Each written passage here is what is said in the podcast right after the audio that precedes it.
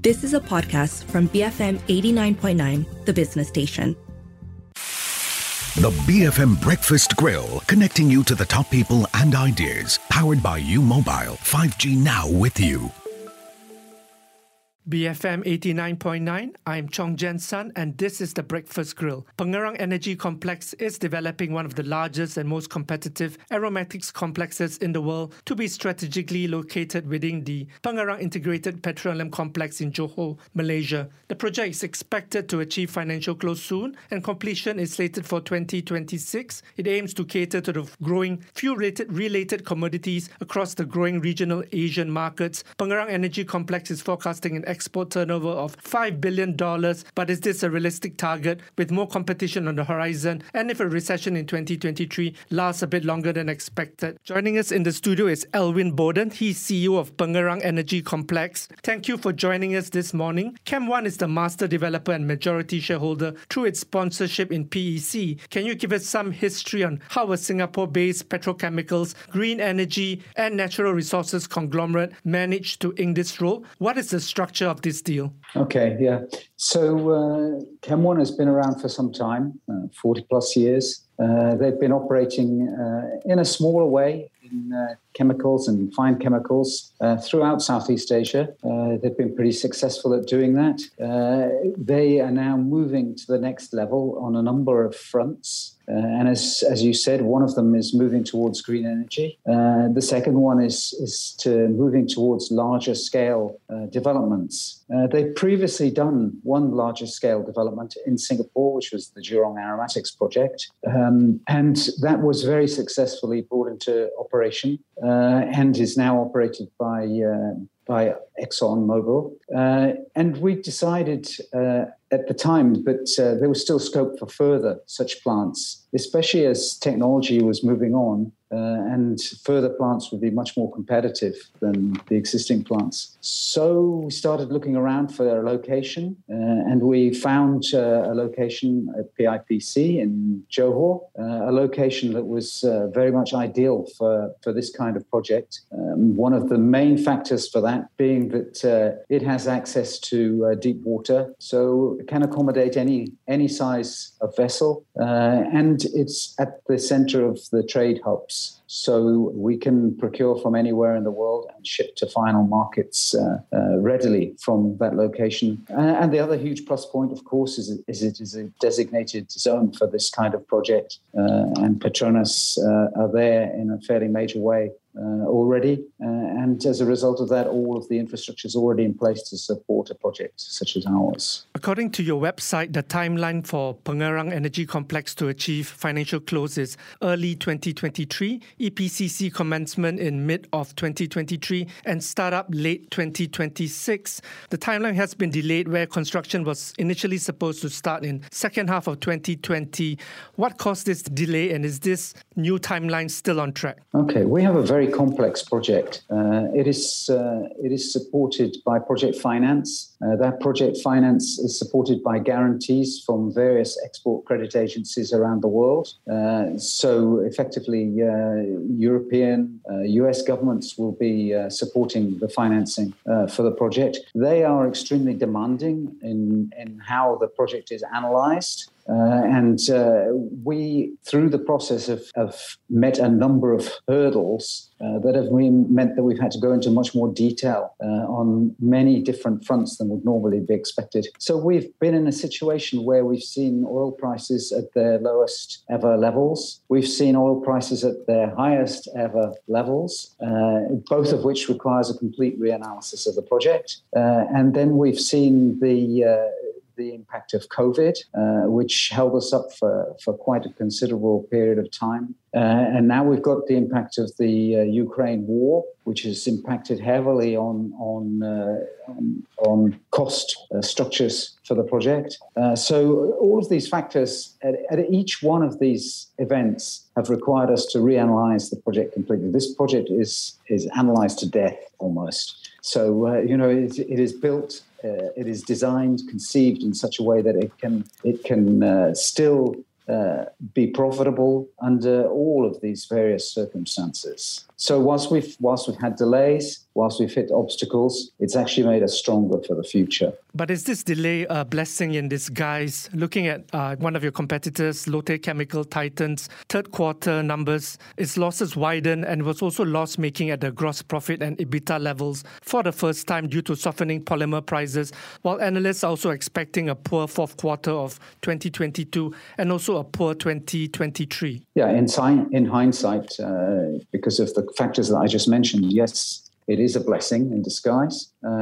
and I think it's a fact that if we if we look at the markets from our perspective, uh, we'll be going in at uh, just the right time uh, when we enter into operation later in 2026, uh, and 2027 should be even further improvement from there. Uh, so yes, going going in at that timing will be better for the project than going in now. That is for sure. I understand the contract amount is USD 4.4 billion with Maire Tecnimont of Italy, being Chem One's EPCC uh, partner for the project. Is this a fixed price contract or does it take into account any fluctuations in raw material prices? No. So uh, the 4. Point, it's actually 4.5 billion is the total investment cost for the project. The EPC is one component of that. Uh, there's obviously all the financing costs to be there as well. Uh, there's other developments outside of the EPC that is included in that cost. The EPC contract itself is a fixed lump sum price contract uh, whereby the contractor bears responsibility for,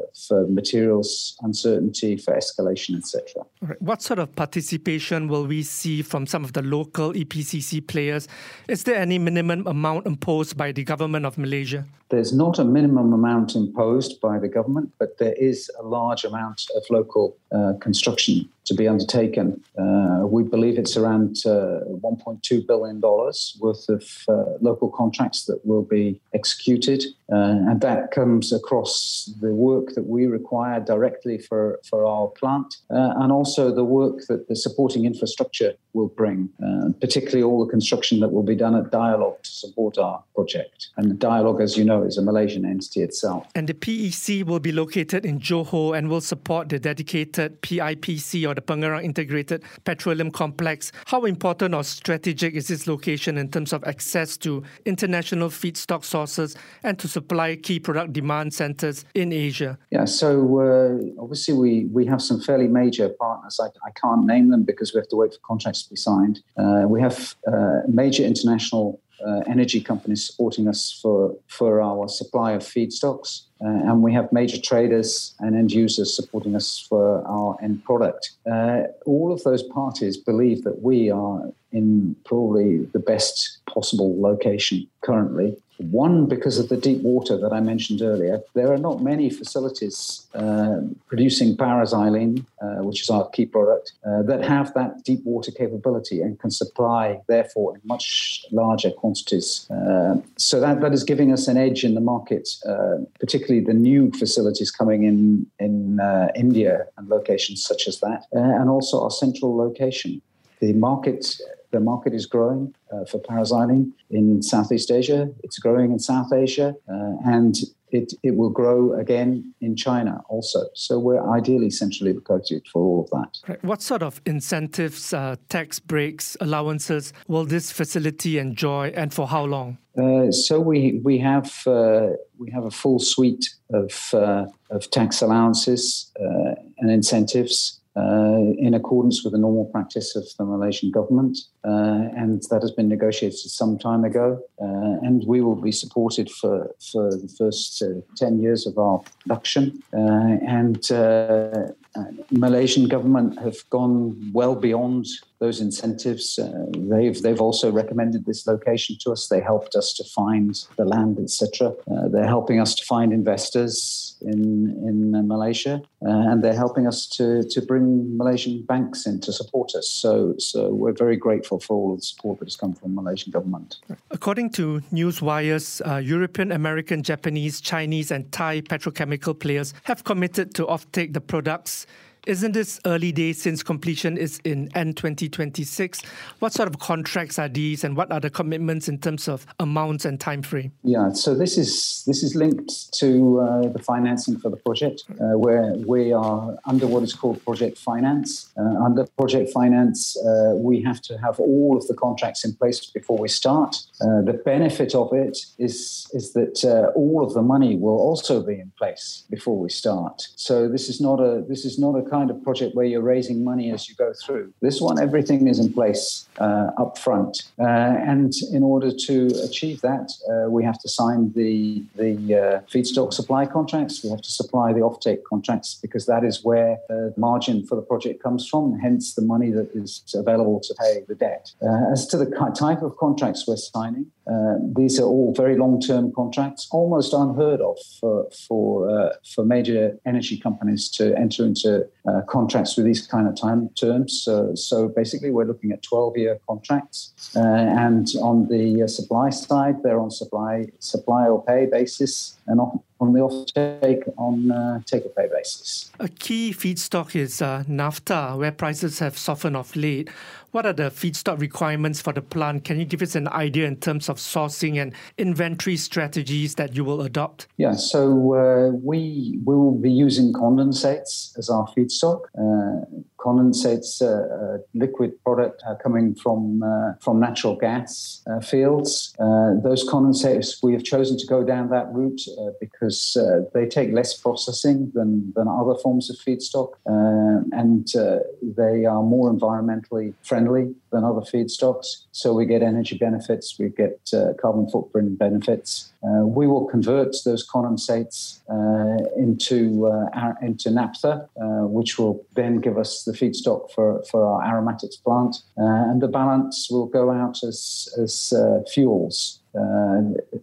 going to Southeast Asia, basically. But with condensates, we get a much better conversion from, from feedstock to, to aromatics than you would with any other kind of feedstock. Would you have an outlook in terms of the feedstock or the naphtha prices uh, for this year and next year? Uh, it's fairly stable at the moment, uh, and uh, it will increase. Uh, but it's really, it's really in, as we said, in 2026 that we see the, the major increases coming. Uh, why 2026? Because there's a lot of additional downstream capacity which will require paraxylene that is coming on stream. Uh, and also, uh, that is the point in time where, if you look at China, uh, there's an inflection in the import uh, requirements of China. So, uh, whereas the import requirements of China had been going down, uh, at that point it will start going up. So that's that's the basis. The cost structure of the industry is also characterized by a high degree of operating leverage. I understand many integrated producers across Asia are unable to cover even their cash production costs. What are some of your other main cost components? How about the increase in gas and electricity tariffs? Uh, we will be uh, using uh, power. Obviously, we will purchase that uh, at market rates in in Malaysia. Uh, the rest, most of what we need is is uh, self generated by by our own conversion of condensates into into product. Uh, so, so we will have a lot of energy uh, generated within the plant itself. Um, so we don't really see that as a, as a factor. Can you touch a bit about uh, financing? I understand the senior debt financing is estimated at just under $3 billion. What sort of response did you receive for this project financing? Yeah, so uh, all of the uh, all of the debt, other than around six or seven percent is covered by ECA guarantees. Uh, the ECAs uh, uh, have already uh, undertaken to support at that level, uh, and the senior lenders to come in behind that are all identified already, and so that that part of the debt is is basically closed. Um, that leaves that other six or so percent that's not covered by export credit agencies, uh, and that is being closed now. That's the final component. So most of the debt is already there available to us for this project. On the breakfast grill this morning is Elwin Bowden, CEO of Pengerang Energy Complex. When we come back, we will speak to him on its revenue forecast, competition, and industry dynamics. BFM 89.9. You are listening to The Breakfast Grill, brought to you by U Mobile. 5G now with you. BFM 89.9, welcome back to the Breakfast Grill. In the hot seat is Elwin Bowden, CEO of Pengerang Energy Complex. Before the break, we spoke on the project as a whole, key cost components, and financing obligations. Elwin, according to media reports, PEC is forecasting an export turnover of $5 billion. What is, this, what is the basis for this forecast, the time frame, and how realistic does it look now? Uh, the basis for the forecast is uh, is uh, world's renowned consultants, uh, and uh, it's based on look forward and look uh, look back as well. Um, and it's based on contracts that are on take or pay basis. so and with with very major partners. so all of the key ingredients are there in place to, to make sure that happens. and as far as the market itself is concerned, as we discussed earlier, uh, we've looked very hard at uh, when is the right point for this project. Uh, and we're coming at the point when demand will go up and we're very confident to make our, our necessary revenues from this plant. Maybe something, maybe something else as well that uh, we haven't touched on yet in this discussion, uh, and that is that uh, this plant is is very latest generation uh, of it of this type of plant. And when I say very latest generation, I mean it will be absolutely the latest generation when it goes into production. The technology is by the market leader, UOP, uh, and uh, the result of that being that latest generation is, is that we have a much uh, lower cost structure uh, than previous generations uh, and much lower energy requirements also. The plant is expected to produce close to 2 million tons annually of uh, paraxylene or PX, a key building block in the manufacturing of polyester fibers and many essential plastics. Under understand prices uh, have come off in second half of last year. Where do you see the movement going forward, factoring a potential global recession this this year? Yeah, so the the demand for the end product uh, is still sustained and it will continue to be sustained and it still has growth and will continue to have growth. So uh, whilst, whilst you will go through periods of difficulty, and there has been uh, some periods of difficulty, uh, and there may, may be some more difficulties over the coming year. Uh, the long term prospect for, for paraxylene is very strong. PEC is potentially looking to expand into biofuels and olefins production, which will enable it to produce renewable jet fuel. What is the timeline for this, and how big can this market be? We, uh, unlike a lot of uh, similar facilities, we're a net producer of hydrogen in our PEC plant. Uh, and so we have the chance to use some of our hydrogen to produce uh, sustainable jet fuel uh, in an HVO plant. So we're planning to build an HVO plant next door to, to the PEC plant. and that HVO plant uh, will be based on uh, new forms of, uh, of feedstock, um, which are going through approval for, for sale in, in Europe. and we would expect that this plant will be much faster to construct than PEC itself would be. So even though we'll be starting late, we won't we won't actually start the financing for that project until we've completed the financing for PEC. Um, we believe that we will finish the HVO plant at the same time as PEC. So the two plants will be able to go into operation concurrently.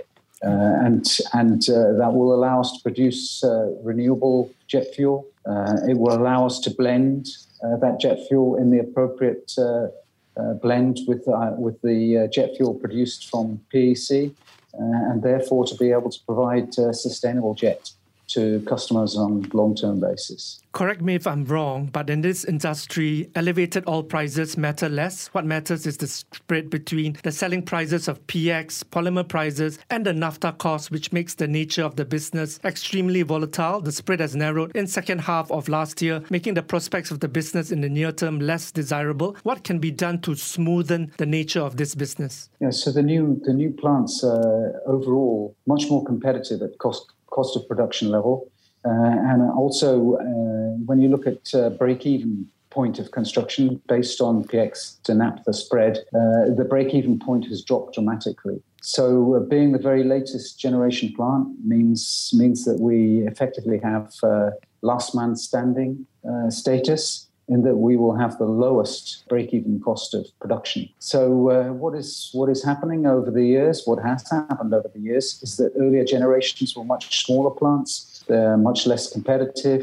Um, they they have to be upgraded in order to continue to compete. It reaches a point where where it's not economically feasible to continue to upgrade, and they will go out of production. So so then therefore it will be the new plants such as ours that will dominate. Uh, and the bulk of, of the new plants uh, of, of, of similar type to ours have actually been built in China, uh, and uh, they're going into operation now, um, uh, and they will all be completed uh, before PEC is completed. When we go in, we will be the largest of our type outside of China. And and we will be probably the last of our type of plant for some time uh, because if someone wants to start building one now, you'll be looking at another five-year window before they'll actually be able to to get uh, close to uh, being in production with it. During its 45-month construction phase, PEC is expected to hire over 7,000 employees and is expected to retain over 200 employees for operations and maintenance once commercial production commences.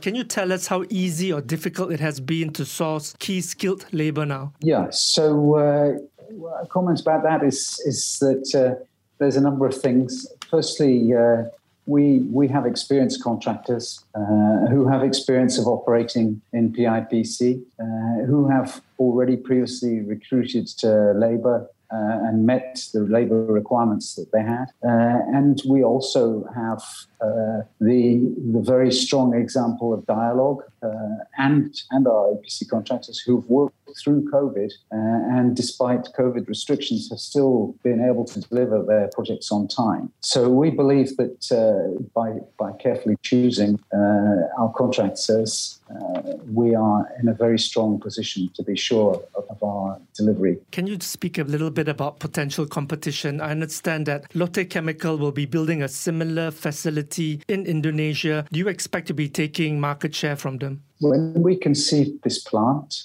uh, it was conceived that uh, that really China would be our key market, and uh, we recognised at the time that there was a number of new plants being built in China, uh, and uh, we do, we're not targeting to, to compete with those Chinese plants. We were targeting to compete with existing facilities that were supplying into China. In other words, we were going for the import requirement of China, so which which is there regardless of of, uh, of any uh, new plant coming up now in China.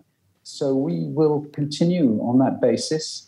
Uh, and and we will uh, expect that smaller and older plants will go out of production, uh, and that will leave us uh, in a better position in those markets. Um, but now we've also found from our key off-takers that we are going to see a lot of demand coming from Southeast Asia itself, which wasn't previously anticipated, uh, and also from from uh, India, and and we now have uh, new prospects that have come from South America. So our, our net is widening, uh, and and our markets are, are, becoming much more global. We started off with a simple China story. We're no longer a simple China story. Uh, the rest of the world has become material uh, to our future plans industry dynamics, uh, where research shows the global aromatics market is, is expected to grow at a compounded annual growth rate of close to 6% to hit uh, US dollars 382 billion by 2030. And a key driving factor is the rising demand for aromatics from the end use industries such as automotive, textiles, building and construction activities. Can you give us an idea in terms of the nearer term growth, say, in the next two or three years, since we're on the cusp of a potential global recession, and what would demand for global plastics look like?